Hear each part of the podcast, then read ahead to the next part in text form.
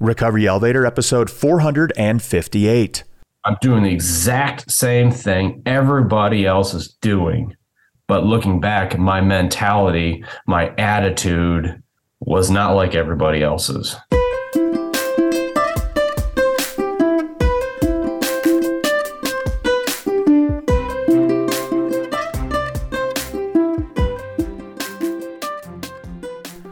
Welcome to the Recovery Elevator Podcast. My name is Paul Churchill, and I'm so excited to be here with you today. Listeners, on today's episode, we have Mike. He's 44 years old from Huntsville, Alabama, and took his last drink on April 10th, 2023. Great job, Mike.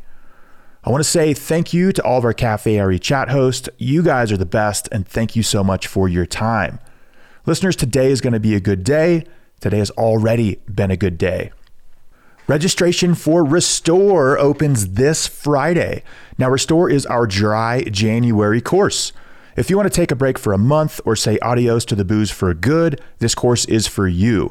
We meet 14 times as a group in January on Sundays, Mondays, and Wednesdays via Zoom. You're going to learn all about alcohol addiction, what it is, what it isn't, how to beat cravings. You'll learn about many different recovery pathways. And the best part is, you won't be doing this alone. Link is in the show notes for more information. Thank you, Robin. I hope to see you guys there. Nick Saban, who is Alabama's head football coach and is arguably the best college football coach of all time, with seven national titles with both LSU and Alabama, was recently asked in an interview if he drinks alcohol. His response was, No. When I had kids, I didn't want to set that precedent. He also goes on to say, It was the best thing I ever did. I never have a hangover. I never feel bad. Could that be the reason why he's the best college football coach of all time? I don't know, but I'm sure it doesn't hurt. And before we get any further in this episode, let's hear from Exact Nature. We are thrilled to partner with Exact Nature because we are committed to the same goal to help you quit drinking. Exact Nature's safe, all natural CBD based products can aid your alcohol free journey. If you struggle with sleep, cravings, mood swings, and high stress levels, learn more about how Exact Nature can help you at exactnature.com. Recovery Elevator listeners will receive 20% off their orders by using the code RE20. That's RE20 at exactnature.com. Okay, let's get started. The outro song of this podcast, which is called Unite, is now on Spotify, iTunes, or whatever music streaming service you prefer. Now, this is a huge win I want to share with you, the listener, because you are a big part of making it happen. In my early 20s, there was no question what I was going to do for the rest of my life. I was going to be a rock star or a musician. There was no doubt in my mind. The band I was in at the time was playing some of the bigger venues in Hollywood and Los Angeles. I remember at several shows, there would be groups of fans that I had never met singing the lyrics to our songs. It was the coolest thing ever and then alcohol took over. I had a hard rule for myself of never drinking at band practice until I drank at every band practice. Now, if this isn't writing on the wall, I don't know what is. After one rehearsal, I reversed my car over my guitar, causing extensive damage to the instrument, as you can imagine. I'll also mention it was a custom made guitar. Even though the guitar was in a hard plastic shell case, the Ford Explorer won that battle. How did that happen? I'm still not fully sure, but I know me being wasted after band practice had something to do with it. While on the roller coaster ride of addiction from 2005 to 2014, that dream died. In fact, music didn't come back into my life on day one of sobriety either, nor day two, nor year two. I remember I bought myself a keyboard or piano for my two year alcohol free mark, hoping to spark my musical interest again but the piano sat in the box for another three to four months before I unpacked it, and then it collected dust for another year or two. Now, something I commonly hear when people quit drinking is now what? What am I going to do to fill this void? In sobriety, we have to rediscover likes and interests.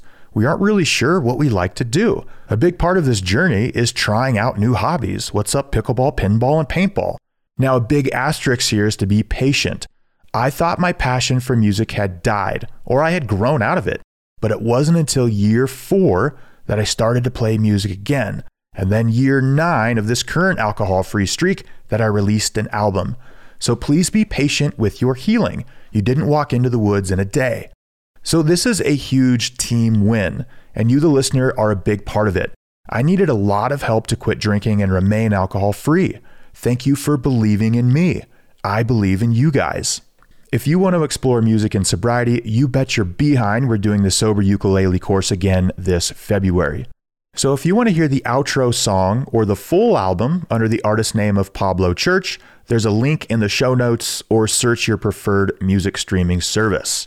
So before we get to the interview with Mike, I want to ask you what goals, dreams, aspirations did you have before alcohol stifled them like a wet, soggy blanket? What did alcohol bump down on your list of personal goals or priorities in life? What do you now want in life now that alcohol is no longer in the front seat? Take a moment to ponder these questions. Maybe hit pause in this episode, put pen to paper, and get clear on what you want. Myself and the Recovery Elevator community, we are here to help you make it happen. Listeners, again, thank you so much for walking this journey with me. And now a word from our sponsor, BetterHelp, before we hear from Mike. Raise your hand if you get super overwhelmed during the end of year season. I've noticed in the past, I get frustrated at myself because I know that I want to have a good time. I know that I want to be present, but I end up feeling overwhelmed, stressed, and irritable. It's been very helpful to talk to my therapist during this time of year to help me stabilize, ground myself, and gather more tools for my recovery kit. If you're thinking about starting therapy, give BetterHelp a try. It's entirely online, designed to be convenient, flexible, and suited to your schedule. Just fill out a brief questionnaire to get matched with a licensed therapist and switch therapists anytime for no additional charge. Find your bright spot this season with BetterHelp. Visit betterhelp.com slash elevator today to get 10% off your first month. That's betterhelp, H-E-L-P dot com slash elevator. Recovery Elevator, please help me welcome Mike to the show. Mike, how you doing today? I'm doing good. How you doing? Doing well. Freezing cold. We're recording this the end of October. And uh yeah, I'm over winter already. But besides that, I'm doing great. Good, good. Glad to be glad to be here this morning. Mike, can you let listeners know how long you've been sober? 204 days. So uh, six months and 21 days. Six months and change, closing in on seven. Nice job, dude. How are you feeling? Feeling really good. Feeling really good. That's amazing. Good job, man. Before we get into the interview, Mike, can you let us know a little bit about yourself, where you're from, what you do for a living, age, are you married, and most importantly, what do you like to do for fun? Yeah, my name is Mike. I'm uh, from Huntsville, Alabama. Um, I work in construction, uh, doing remodeling. Um, I've got, uh, then I am married, and I have five kids, ranging from I got a senior in high school, and I got a first grader. So uh, we run we run the whole the whole gamut right now. Just five kids? Yeah, just five. We we decided to stop there. what do you like to do for fun with the uh, abundance of free time that you got, Mike? Yeah, with all the extra free time that I have, we like to go to kids' activities. That's kind of what we choose to do. That's not all bad though. Very enjoyable. It's either coaching their activities or just being a part of them, being outside, being active. Um, if I get my own time to do anything, it's uh, I enjoy just uh, exercising, running right now. Nice. And uh, with construction, I'm going to have to show you. There's a running joke with some friends of mine in recovery that uh, I am not a construction guy, but I'll show you my plant stand when we're done with the interview. I've just built a plant stand that I'm pretty proud of. Awesome. Uh, I'm just, it's an inside joke to some of the RE crew at, at our team meetings. I'm just, I'm not a builder, but let me show you this thing. Um, I'm sure we'll get into this into the interview, but I just want to ask real quick with, uh, you know, with a wife and, and five kids, have you noticed a, a change in that relationship in the last six months? Incredibly. It's been a a very difficult one. My choices and what I did damaged those tremendously. Um, it's interesting to see um, my 17 and 15 year old and my wife obviously have a grasp on what has transpired, have had a front row seat to a lot of it, while the other ones, my uh, the younger three, they don't know. They can tell that dad worked all the time and they can see, you know, some different things and they can pick up on things, but they are a lot less oblivious in different ways to what has gone on. So it's almost living two, I wouldn't say two separate lives, but it's it's it's two it's two two different dynamics um, with the older ones having to repair and work through those damages and that relationships. But while you have the um, the younger ones that they they still want to hug me. They still want to um, be around. They still um, they just don't know. And yeah. so it's kind of uh, it's it's it's encouraging. It's helpful. It's it's there's there's some reprieve in that. Uh, but but having to work through the other stuff is it's it's it's a it's been a long it's it's it's going to be a long road. So yeah. No, I feel my kids were 10 and 6 when I got sober and they're 17 and 12 now and they they both experienced it, but they they experienced it differently. So mm-hmm. uh, I'm grateful for the time that we've had to to mend those relationships and to have the opportunity to to to show that change to them and and to prove it to them and, it, and sometimes it takes time. But yeah, they, it was just because of that age gap and where they where they were they experienced it differently and just kind of their their reflections on it are a little different but uh, what a blessing to be on on this side of it and and have the, the chance to work yeah. tor- towards rebuilding and repair and yeah anyway just a little teaser. Like i said i'm sure we'll talk more about the family dynamic later but let's do uh let's do the interview part. Let's let's talk let's talk about the beginning and and get to the beginning of this story wherever you think is appropriate to to start, Mike, uh, with your relationship with alcohol. Maybe some first exposures or, or first experiences, and we'll we will walk the road together. Perfect. Uh, yeah. Um, I, I, grew up in a uh, in, a conservative home, a very good home. Uh, there there was there was no alcohol uh, in our house growing up. My mom, her parents, uh, both died of alcoholism when she was 16. Um, so that was she she had a firsthand show to what alcoholic parents were, and um, so the pendulum swung in the opposite direction. My dad, you know, ran away from home and was had a rebellion was rather rebellious in his his upbringing. So um, when they got married, they, they decided they want to go the opposite direction and they want to do make better decisions and have a better better a better family and make better choices than what they did. And so I think the pendulum swung the other direction. Um, uh, so so alcohol was not present in our house. I never. Uh, my aunt was. Uh, ended up my mom's sister ended up dying of alcoholism as well and it, it was kind of interesting just growing up there. It'd be alcohol was not a big thing. It was it would be at family parties a little bit where it was just kind of a general hey you know hey you know we're we're grilling we're cooking we're doing birthday parties you know bring your own beer hey have a few and that's it. So i mean i never had a um, I didn't grow up seeing it what i felt was abused um, I just kind of had an impression that that's just not something that I care or really want to be. I just it was kind of the impression that was not something that was good to be a part of, and so I just say, yeah, I don't. Uh, it, it never interested me. And then just to hear then know my mom's uh, parents both died of that um, i thought well that's got to be really bad. And so i really want to stay away from that. Uh, we grew up in the church. It was a great experience and is a great experience. Um, um, have a, a, a, had a encouraged to have a good relationship with the Lord and to and to put put Him first and to um and and to to live in that way. And and, and those those were all good and very healthy things. And I'm thankful for all those. And so I always felt that was a good healthy balance and relationship that I had going up. But getting in a, a little bit older. So I mean I, I, never had a desire to to want to drink. I always never thought I, I never thought I would. And well, I guess first first exposure would be uh, I had a friend. This was a New Year's Eve party. We must have been eighth grade, and his dad um, pulled out some uh, Jägermeister and hmm. it's like, hey, or no, this must have been, yeah, maybe ninth grade, maybe eighth or ninth grade. He pulled out some Jägermeister and it's like, hey, it's, it's New Year's Eve. Yeah, you guys, you know, why don't you guys try this? And we're like, man, okay, whatever, great. And this is, you, you still, even though you grow up not thinking I may not want that, but to, to, there's also where it's so glamorized and you look at it's, it's hard to not look at that and look at it portrayed in movies or advertisements or something and being like, but that's fun.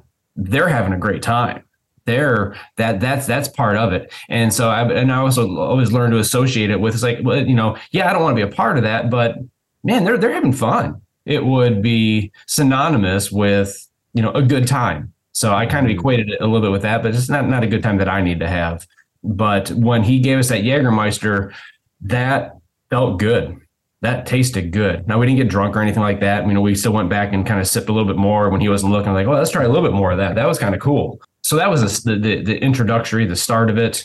Um, a couple times where we'd we'd we'd uh, I'd have the opportunity to drink a beer or two and be like, okay, well, th- th- this this tastes like crap. I don't know what the big draw on this is, but whatever. So I never really, never really.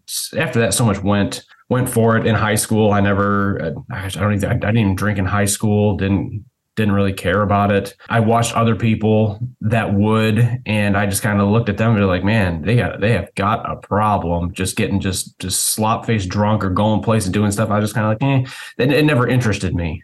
People would end up coming to me saying, Hey, I got I just I, I, have to go to probation tomorrow. Will you piss in this cup so I can pass my drug? I'm like, yeah, cool, no problem, man. So I was that guy that was the clean one. And I would be able people would come up to me at a party and be like, Hey, can you pee in this cup for me for tomorrow? I'm like, yeah, sure, no problem.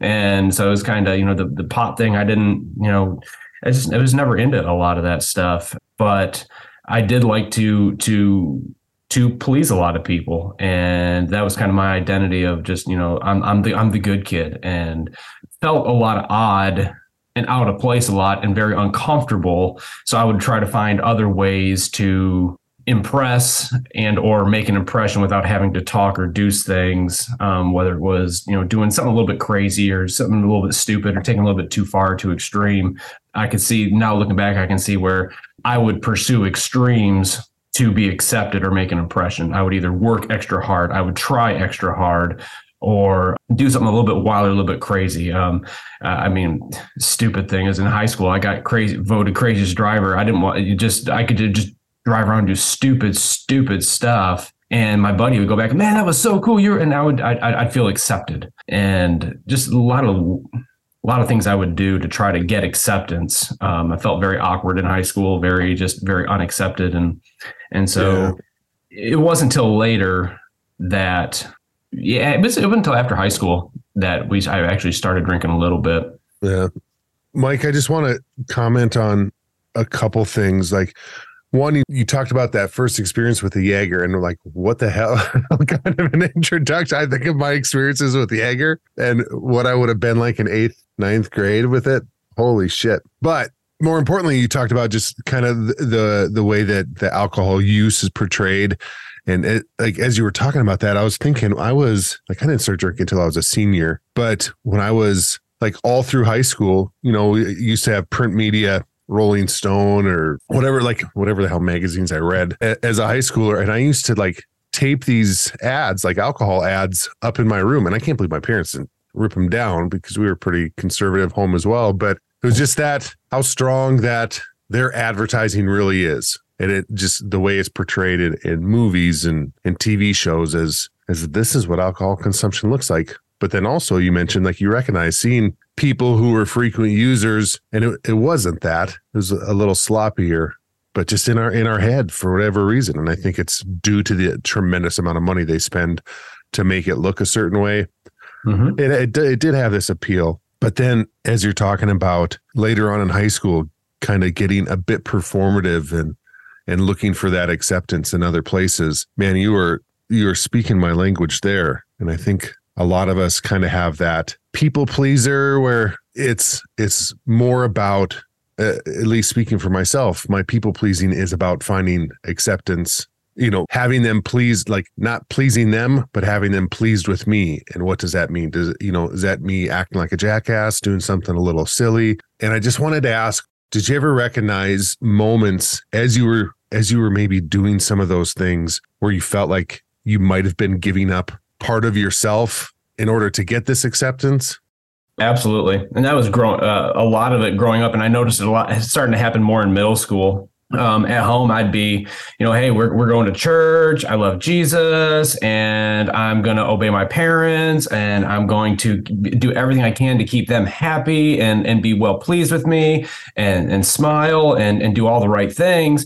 And then at school, I go, I would just cuss out like no other. I would try to try to fit in with them. What are they doing? What do they want to do? That who who do they think I should be? What would be cool? Would be accepted? That's what I'll do. I'll I'll you know, oh, you want to dip in the back of the the the bus, man? I'll I'll take the biggest one. Uh, you want to what, what, say a joke, man? I'm going to go, you know, a little bit harder, a little bit, a little bit, a little bit more extreme, just to try to to prove to you, yeah, I'm the rough uh, church kid. You know, oh, the church kids, oh, you think I wear all this or that, but you know, I'm I'm the cool one, and and I, I completely identify with being, you know, trying to really sold myself out, and I re- and I it was a tough to live with, knowing I was living Oh, I was, I mean, I was living two separate things. I was trying to be one, one way at home and trying to keep them happy. And then, and I, and I, and I had genuine conviction when I would, when I, you know, praying about it and, and, and I, you know, be in church and be like, man, this is, and knowing the way I should live, not because to, to face rules or to do, because this is right or I'm going to go to hell or anything like that, because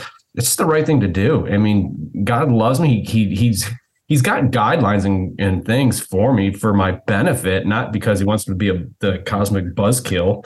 and he's like, you know, hey, this is not healthy. So I'd rather you didn't do it. And I suggest you don't do it. You do what you want, but man, I, I love you. I care about you. Let's maybe not do this. And, you know, he just suggests these things. And it's like, you know, I'll do what I want. But, and so I didn't. I, I fought against that. I fought against that. And man, just yeah, uh, never felt accepted. So I'd try to you know sell myself out and just, I never never knew who I was. And that's just that's what's been kind of nice over the past you know this past you know few months, six months, really a year, is to start figure out what that is and to accept that and to be comfortable and to be confident in that and to quit trying to be saying what I think everybody else wants to hear and stop conforming to that because I mean, a, a lot of that desire fed into that. That got me. That's what got me introduced ramping into it. I mean, I, mean, I had a front row seat for, like I said, a lot of destruction. I, I watched. I worked at a, a, party store, and I didn't. I didn't drink. I tried to start drinking, and I was like, man, maybe if I find the right beer, it'll taste good. But they all taste like crap.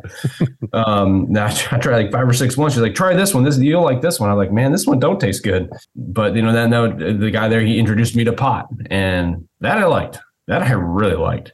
And so that got that was my gateway um, to you know smoking a lot of pot, um, and then which kind of did a lot of that uh, through in college. I think you're going to speak to a lot of people with that, Mike. There's you know we're chasing that, chasing that approval of others. Also, we you know we have this internal compass. That, you know, I share that that belief system with you. You know, my my faith was pushing me a certain direction. The world was pushing me another and and I oscillated back and forth and I never felt like I was being true to one thing or, or true to what mattered. And, and that that kind of made me feel like shit. I felt uh I felt poorly about myself because I didn't, you know, I didn't I didn't have enough sack to commit to to one mm-hmm. thing or the other and and I felt like an imposter and exactly what you said. I think you said it perfectly. I, I didn't know who I was. I didn't know what I was true to. I didn't feel like I had stake in anything. And it made me incredibly uncomfortable. And that my desire to continue to to entertain people around me, to try to garner their acceptance, created separation in myself. And that that separation was a huge invitation to find a way to check out from that discomfort that I was feeling internally. Did you feel like like weed and and eventually alcohol kind of provided a little bit of relief to some of those internal feelings?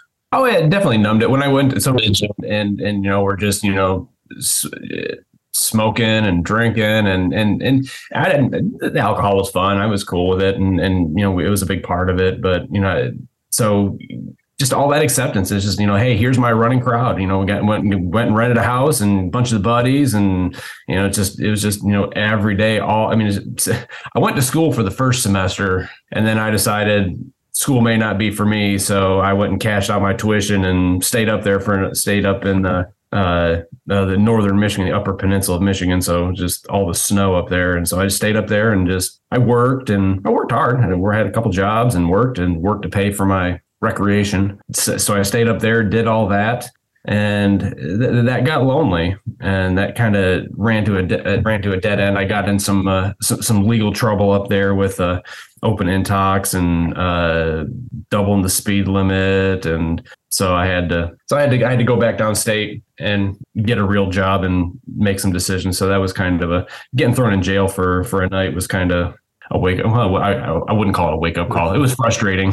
call it what it was. It, it pissed me off. Um, and so, so I came back. I went back, moved back home, got a job uh, doing construction where I worked for the summer, and and and at that point, you know, so I was that was kind of a, a course ch- change right there, where I'm like, man, this is this is things are not going in a good direction. Um, I was smoking a ton and and just getting really lonely, and I got in trouble. And so court said, "Hey, you better do something." And so I went. I moved back downstate, uh, down lower part of Michigan. Um, moved my parents for for um, for a little bit, and, and got a job and started doing construction, and that was good. It was healthy, good group of guys. I was still smoking a lot of pot and trying trying to. So I, I maintained a lot of that um, but started making a little bit better, what I would consider better choices, being a little more responsible, holding down a good job, um, but still, again, living that double life where it's like, hey, um, at home I look great, and when I'm not, I'm not. And so I ended up running with those guys for for a few years, uh, or for a little bit, uh, some of my friends, and just doing doing a lot of that stuff and, and things are progressing. Just i was finding my acceptance in that finding my acceptance with uh, with that group and, and those things. Um, then i ended up uh, meeting my uh, my then wife. Uh, my mom kind of hooked us up. She knew i was not making good choices. She knew that this this girl was making better choices. And so she said hey maybe you should go talk to her. So my mom basically hooked us up and i was like you know what? And, and at some point i always knew or i felt like i was going i was not going to be a career loser. I was not going to be a. I, I knew I felt like I wanted to. I was going to do do what I want to do for as long as I wanted to do it, and I'll quit when I want to quit. And so I kind of had a, a, date in mind. You know, when I turn 21, I'm done.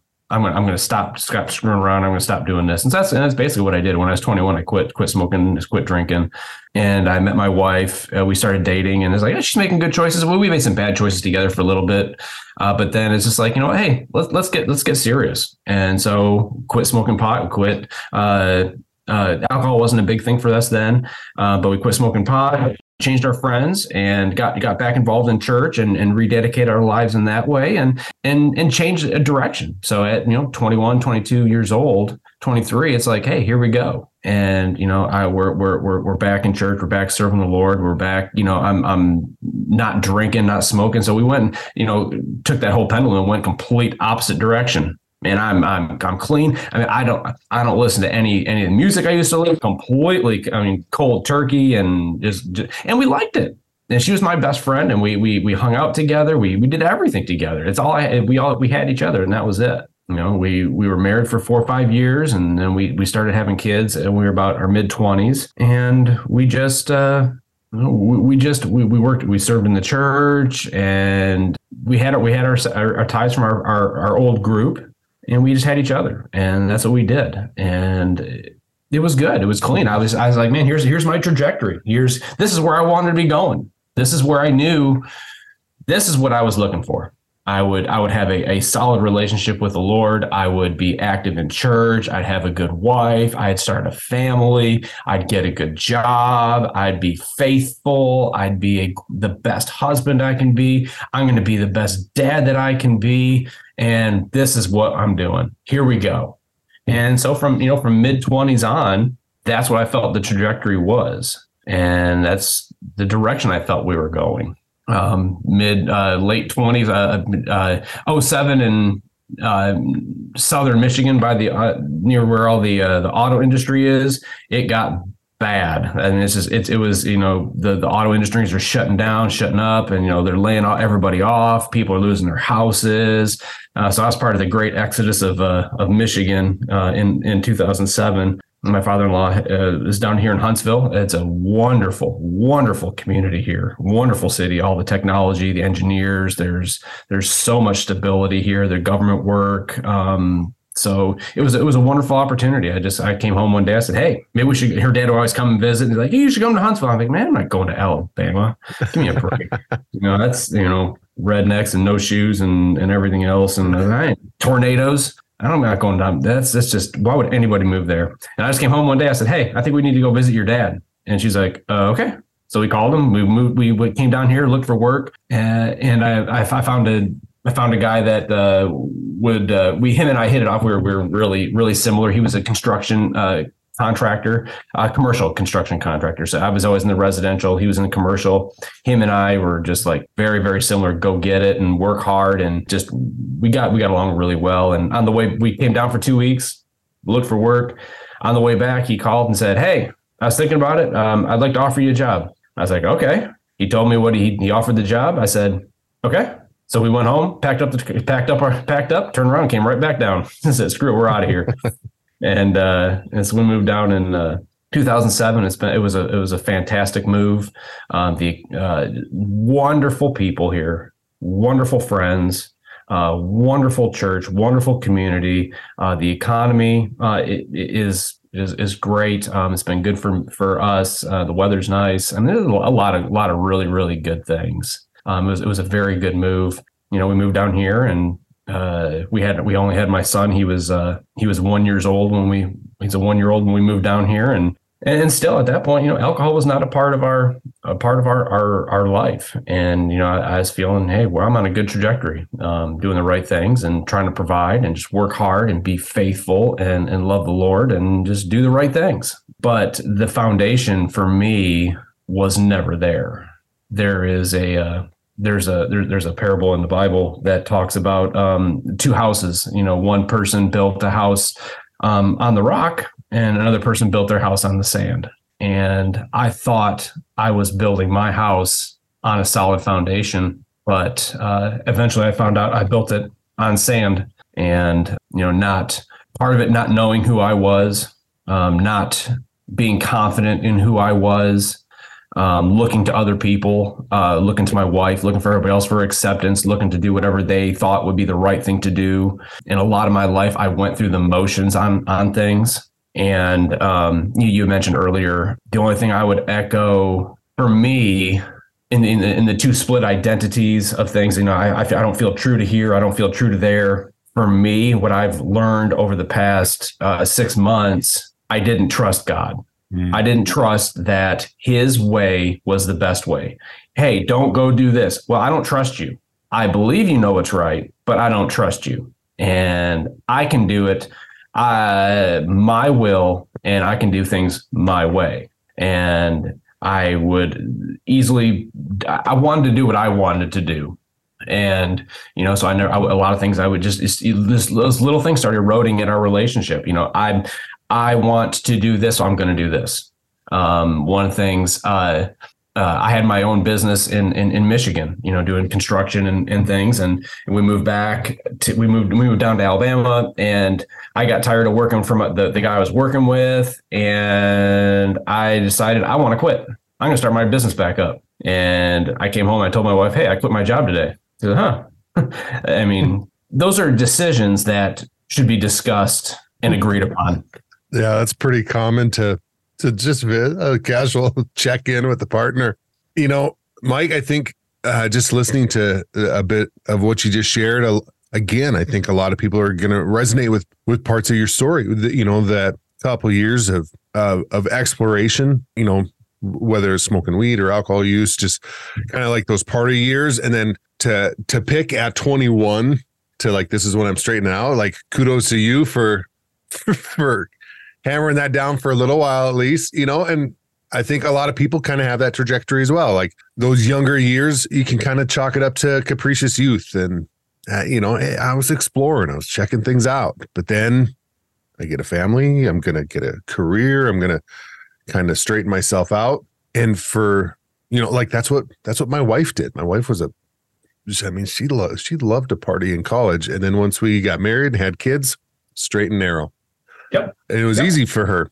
Yep. But uh, there's a there's a lot of us as well that that all right, I got a family, things are good. But then you you know like you like you just mentioned, uh, you didn't you didn't trust, and uh, like with this decision to to to quit your job after you you guys had resettled in Alabama, I'm wondering how much of that do you feel was was control? Was there was there a part of you part of you, you know, like you said that you believe that maybe God had the best thing in mind for you, but you didn't trust it. And a lot of it was just wanting to exert your own free will. Do you do you think some of that was it was control, like showing that you have control of things?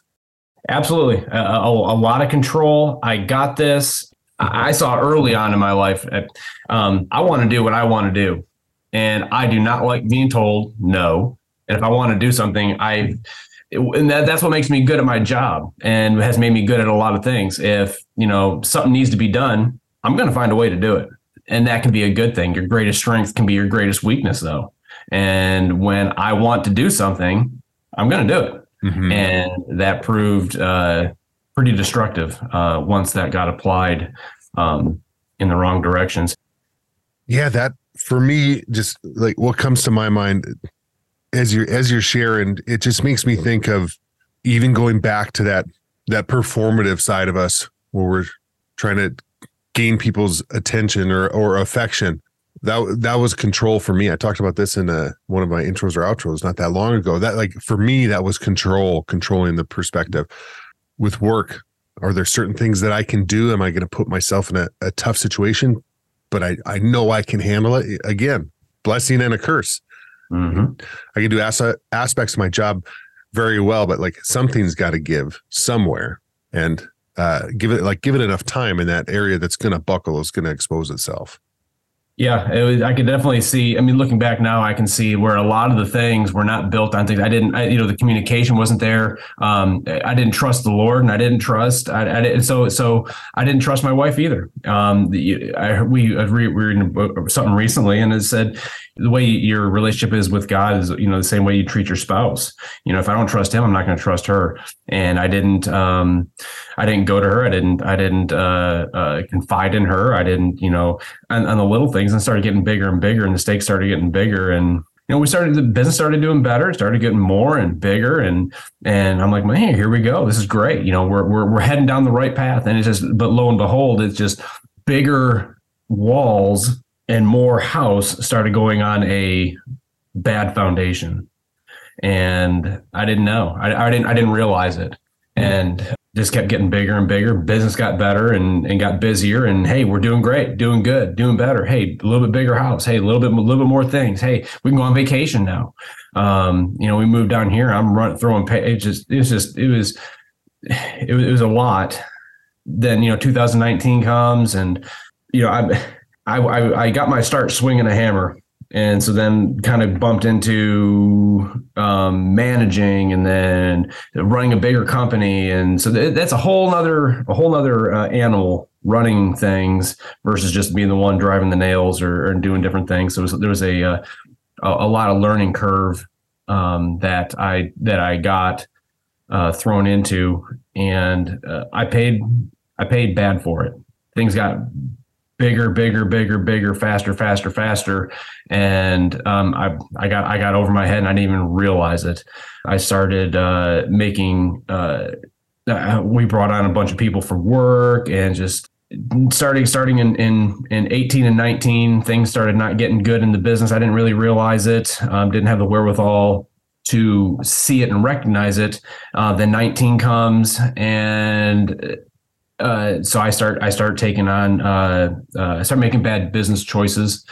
I start taking I mean, just little things, you know. So I, uh, before I'm not confiding, I'm not talking. I'm just kind of handling things. I'm going to do what I want, what I think is the right thing to do, and you know. And so I start doing those things. I start making those choices. I don't consult my wife. I don't talk to her about this or that. I got this. I got this. I got this. Mm-hmm. Uh, I can handle it. And and so I started isolating myself. Started making those choices, and that started that that is start then then I'm starts taking even more cracks at the foundation uh, of, of, our trust. You know, so I'm starting to realize I know in my mind that I'm doing things that I shouldn't be doing, and stress at work starts starts starts compiling. It's kind of a mixed bag where I know there's stress and there's there's things there's some things I'm, I'm I'm not handling things the right way, and I'm I'm I'm, I'm I've, I've taken on some debt that I that I shouldn't have took on, and didn't talk to her about it. But yet business is going good. We're, we're I mean we're busy. I got everybody saying, hey, this is great. You got a huge. Co-. things are going well, but but I think things are not going well. Then you start mixing in. Um, so you know, to go to back, you know, we you summed it up perfectly. You know, the, the, the exploratory time. Hey, I'm just doing this. It, this is just a phase of time. Okay, it's it's cool. Yeah, she she shut that off. Okay, cool. I'm done. Me, that was just kind of a foothold. This is a kind of placeholder. Hey, we'll, we'll come back to this. We'll table this. We'll, we'll, we'll, we'll tuck this away. We go through a period of time of, hey, you know, no interest, don't care, don't want anything to do with any of that stuff. Then all of a sudden we start getting into, um, uh, you know, a few years later, it's like, you know, a, a, beer here and there is no big deal. Okay, yeah, it's not a big, okay. I'm, I'm not getting drunk. Okay. Oh, a, a little bit here, a little bit there. Not a big deal. She can drink one or two and no, no, no big deal. Looking back now, how I drank and how I dealt with it, I, I, I see the signs now. I see how I was drinking. You know, it wasn't I'm just going to drink because you know I ended up liking the taste of beer and, and started enjoying some of that stuff. But it, it, became well, how fast can I drink it?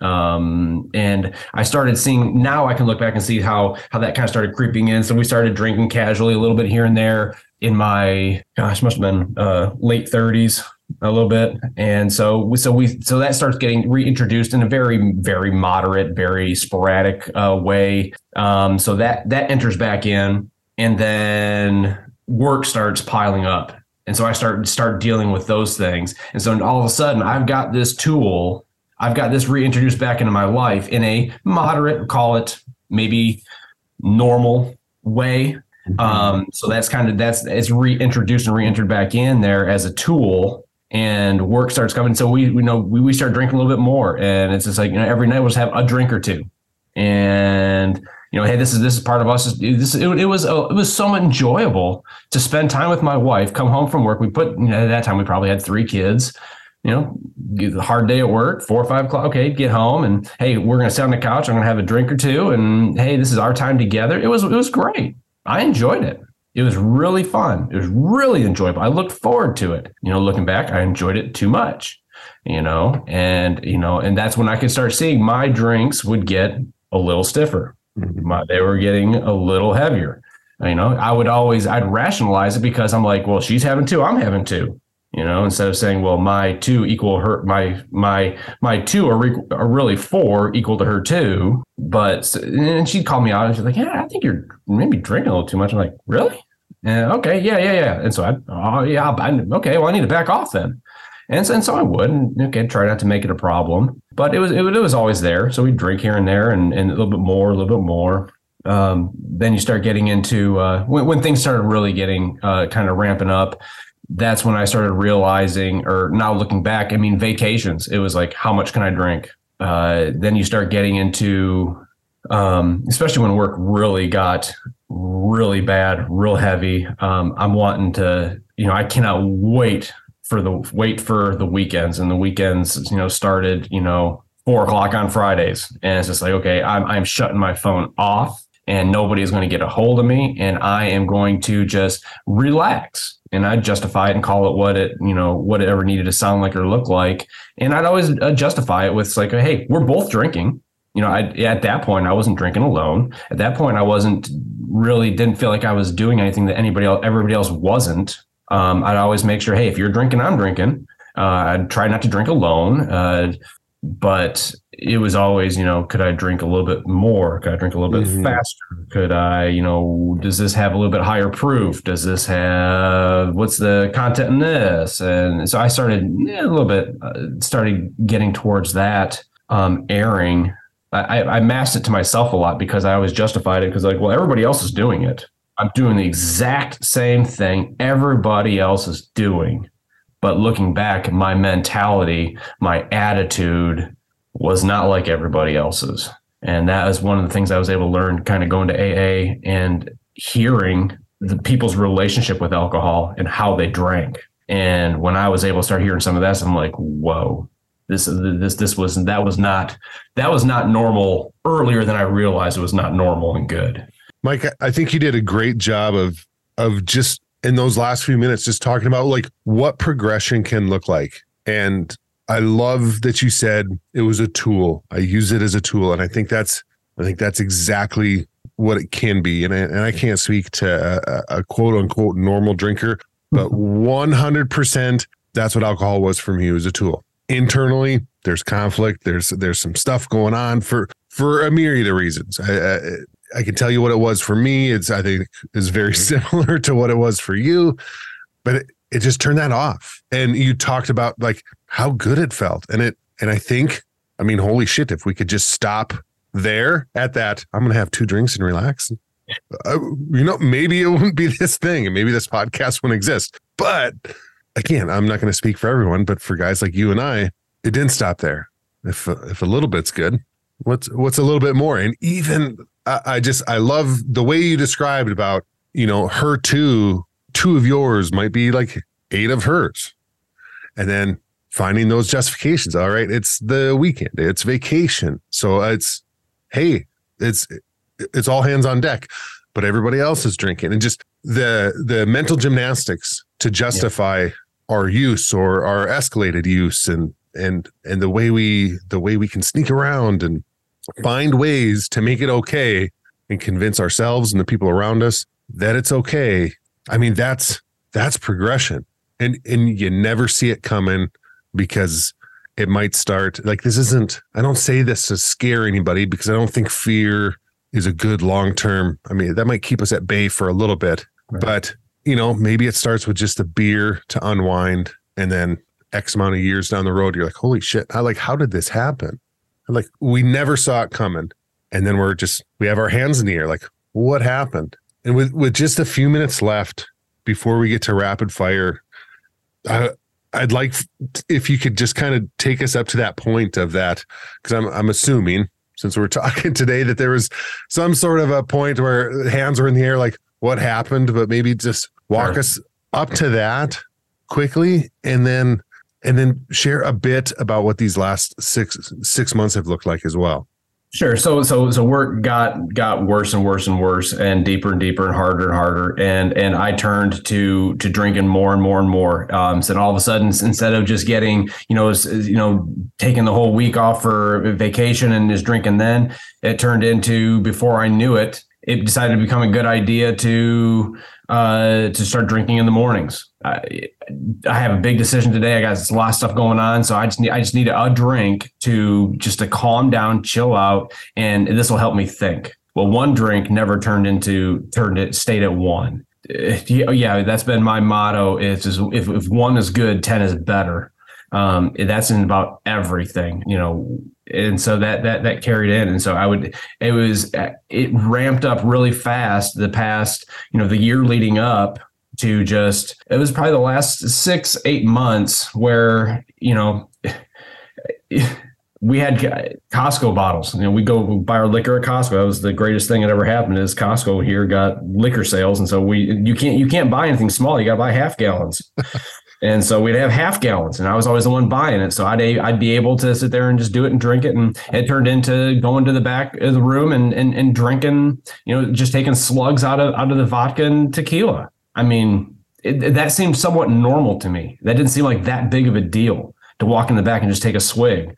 Um, to start drinking vodka and tequila straight and and enjoying it wasn't even a red flag to me. And but it got to that point where it's like, well, hey, I've got this sitting back here, and then it turned into in, in my in my office here. Be able, I'll have I'll have a half gallon, not a pint, but a half gallon just sitting in here just in case I need it. Well, that, that didn't last long. Well, that's gone. Well, I needed to get another one. And so I started go, you know, going through, you know, a gallon plus uh, a, a, a, week just to, to try to get through. And then it's, so it starts progressing to, to mornings and it starts progressing to the days. And then it's just, uh, and then then in the evenings I come home drunk, it, it, and I I felt like I hit it so well because it seemed like nobody ever knew, you know, because they had said something. But then, then just through through counseling and different things and marital things, and just she can tell stuff ain't right, and I'm just checking out and.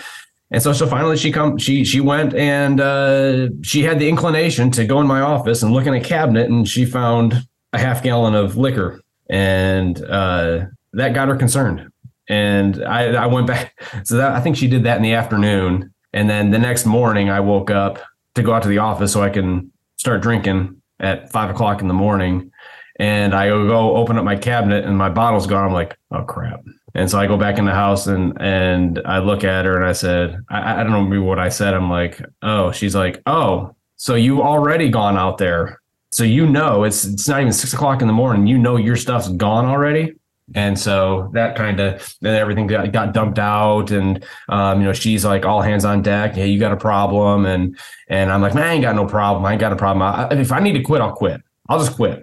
And so that that that led into you know six months of off and on. Um, hiding drinking um, you know going you know pacing going back to you know, still going to Costco so I can go buy a, you know, buy what I needed to, and you know, but it, I, I always felt like I was a um a a, a functioning alcoholic, a, a, a functioning. I, I didn't. I, am I'm, I'm successful. I, I, I pay my bills. I'm I'm I'm working. I'm I'm present. I I'm I'm I don't I'm not doing some of these other things. You know, this the, the stereotypical. Well, I'm not underneath a bridge. I don't have a brown paper bag until I did. Until I'm scraping together dollars and change so I can go buy the cheapest bottle of vodka. That's how I tempered myself. I would only go buy a pint. So that's that's instead of buying half gallons, which I can't control, I would just go buy a pint. So that would be more. That, there's my moderation right there. Oh, so, it's the nastiest harm reduction that ever existed. and then and I get to the point where I'm looking, I'm staring at this plastic bottle of of something I can't even pronounce, and drinking it, and I'm just like, I guess I've kind of hit a low here.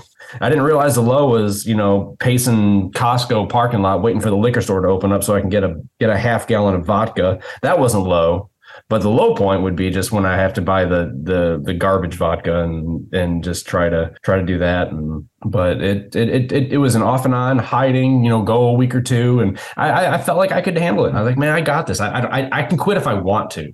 You know, she, I know she she she called me. She goes, you know, you're an alcoholic. I said, I said, I'm not an alcoholic. I got so mad so mad. I remember driving the car screaming, I am not an alcoholic. I can quit if I feel like it. And I thought I could. I thought I could drink one drink and be done, but I, I, I can't. Um, and I so and then so since some things happened, you know, off and on, off and on, off and on for the past few for a few months. Uh, come March, you know, they would they'd be traveling for soccer, whatnot. You know, I was I had to stay home and, and, and put in extra hours and be working extra much to try to, to clean up a lot of things. And uh, and I, I, it was a Friday night. I don't know why they they came, but my friends came and che- one of my friends came to check on me, and I was drunk. wasn't supposed to be drinking. I was drunk, and they're like, "Man, what's going on?" And they were checking with me, and hey, you all right? Right? I'm like, "Yeah, yeah, I'm fine. I'm fine. I'm fine." They left me and started drinking again. The next morning, I wake up, start drinking again, and I go get ready to go to work. I turn my car on. My car's running all morning, and I'm sitting there passed out in my bed, and you know, some friends show up at noon, noon, one o'clock, and they're like, "Dude, this ain't good." And so then they get me out of there. They take me out and uh, and take me to a hotel, let me sober up a little bit, and that that that that was to, to me, it's the, kind of the lowest point right there is being able to be in that point and just being like, "Man, where have I come? Where have I gotten to? I cannot." believe this. I've got my friends to have to take me out of there. My family's coming home. They're gone. I'm drinking. I'm drunk. And and it's just that that that was a, a that was kind of the biggest wake up call, and that was kind of our coming to Jesus with my wife, and just being like, you know, I'm like, I can do, it, you know, okay, I'm, I'll do whatever it takes. Um, then I went and got checked in some outpatient uh, facility, and they kind of talked through it and walked through. Was like, hey, just do this, do that. And I, I stayed sober for for a few weeks during that. Um, but then I showed up drinking to my appointment and and my counselor who had been in rehab three times had been in a psych ward before and this and this and he looked at me and he's like dude you're done. You've got to go. And i said no. And that was that was the wake up call to have somebody like that say dude you've you've you've got to do something. This is not working. And he had been on me you go to aa Do you have you gone to a meeting? I said man i'm not going to aa i'm not going to aa i'm not doing that. I just you know i can i can handle this. Uh, and then that day that april 10th I went to an AA meeting, and, I, and I've, I've I've been there ever since. To go there, to get accepted, to get encouraged, to hear other people's stories. Um, that was the next positive step that I needed uh, to be able to, to to to to to start figuring things out and start start going in the right direction, start getting the help help help that I needed uh, to to stay sober. So uh, from that point on, it's it's it's been that that's where my six month and change started. So Nice work, man. You know, sometimes sometimes we're just gluttons for punishment. We got to learn we got to learn the lessons the hard way. sometimes we got to get kicked in the head Yeah. a few times, but uh, you know, as as as a parent myself, like I look at my kids and there there's sometimes where I just got to go hands off and say you're going to have to you're going to have to learn this stuff on your own and and that's the same is true for us and it's uh, it sucks that there's some pain that comes along with that, but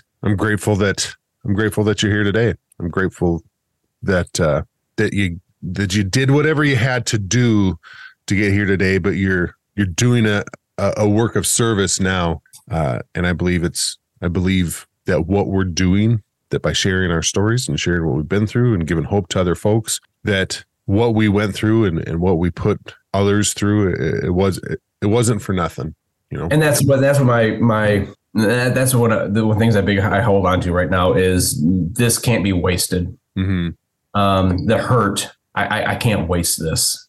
Uh, the destruction, the it can't be wasted, and that's that's that's what I really don't want. Will not allow to happen. Um, is this to be wasted? So amen to that mike we are at the rapid fire round in 30 to 60 seconds i'm going to ask you a few questions are you ready let's do it. Number one, what was your biggest fear as you were thinking about quitting drinking? I would not enjoy anything again. Everything's going to suck forever and I hate it. Yep. Uh, what is a positive that you didn't expect in a life without alcohol?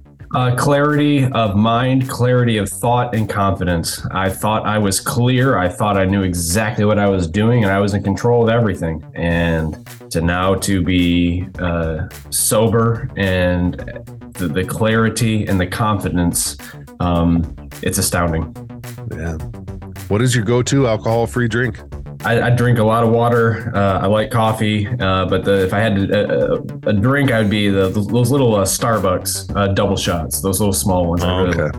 What is your plan in sobriety moving forward? to make the most of, of of the time that I have. I feel like I have not lived the best that I could. I want to make the most of what I got and and and and live to my potential. Um, I haven't. I've, like I mentioned earlier, I've gone through the motions and just to kind of walk through things. And so to to live with intentionality, to live with purpose, and to live live to my full potential, and and and and and, and lay it all out there and, and, see what see what God can do and see what happens and um and just make an impact the best I can. Word. Uh, what parting piece of guidance can you give to our listeners who are in early sobriety or thinking about getting sober? I, I, it was somebody mentioned on one of the the podcasts or the, the episodes recently, or I re-listened to it, and it was a profound statement. They they said they never they never regretted they never regretted not drinking. they wake up the next day and they never said, "Man, I really wish I would just got drunk last night. I really wish I would have." And that resonated well with me to think it's like, you know what, that's true um, two advice, two two couple words that I've gotten uh, encouragement uh, that have meant helped me a lot is is today is just a day. I can look at something and be like, man, I just need to tie one on. I, just, I need to deal with this with alcohol. I need to I need to I need to shove this away. I need to deal with this in this way. It's just just a day. Today is just a day, and time takes time. Two really prof- simple but very profound uh, things that have really kind of helped me. It's just today is just today, and and when I want stuff to be fixed now, it's time takes time, and that's just it's it's reality. Yeah. And last but certainly not least, Mike, can you give listeners your favorite? You might need to ditch the booze if line. If you are driving down the road after your spouse tells you you're alcoholic and you're screaming at the top of your lungs, you're not an alcoholic, you might be one. Could be a clue. yeah, it might be. Could be a clue. Mike, I want to thank you for your time. Again, huge congrats on over 200 days. You're killing it, dude. Keep up the good work. Appreciate you. Absolutely. Thank you. Recovery Elevator, thanks for listening. And thank you, Mike, for coming on the show. You're going to help a lot of people today. If you're listening to this episode at its release, today is the Monday after Thanksgiving here in the States. We are entering the full swing of the holidays. I want to make sure that we're taking the time we need for ourselves. I want to make sure that I'm taking the time that I need for myself. I have three daily reminders that pop up on my phone every day, and lately I've been taking an extra minute as they show up just to make sure I'm being intentional about them. First thing in the morning, I'm reminded to read my daily devotional. That can be any sort of daily reading. There are a bunch about recovery for free on the Hazelden Betty Ford website. There's also Transitions Daily, daily AA reading, which I love. And I also like to throw a bit of spiritual reading in the mix too, which I can usually find on the Bible app. Sometimes this reminder could prompt me to spend an hour in deep reading and contemplation, but honestly, it's more like taking five minutes or less to ingest something that will lift me up. I try to do it early in the day before the rest of the world has a chance to sink its claws into me. Next, right before lunch, I'm reminded to take a minute for self care. I wish that this meant I was driving myself to the massage parlor or that I was laying down to take a nap whenever this came up. But again, it's usually much smaller. I make sure that I'm fed and watered. I do a quick pulse check of how the day is going and how I'm feeling. And I'll take a minute when I can to do some box breathing or a quick sensory check. I notice five things that I can see, four things I can feel, three things I can hear, two things I can smell, and one thing I can taste. These quick little practices are sometimes just what I need to recenter myself. And the last one that pops up in the middle of the afternoon is my positive affirmations reminder. I use this one as a double whammy. First, I come up with a positive affirmation about myself. What we say about ourselves matters, and I think it's important that we show ourselves some love. Next, I give someone around me an affirmation. If someone is on my heart, I might shoot them a text and let them know that I appreciate them. At work, it takes no time at all to let someone know that they're doing a great job or that you appreciate what they bring to the table. If you have some sandpaper people in your life, you know the guys and gals who can be a bit rough. Challenge yourself to make them the recipient of your affirmation. There are all sorts of things that we can do to meet our sobriety goals this holiday season. Stay close and let us know if you're needing some support. Also, don't be afraid to hit us up on Instagram and let us know what you're doing. You're the only one that can do this, RE, but you don't have to do it alone. I love you guys.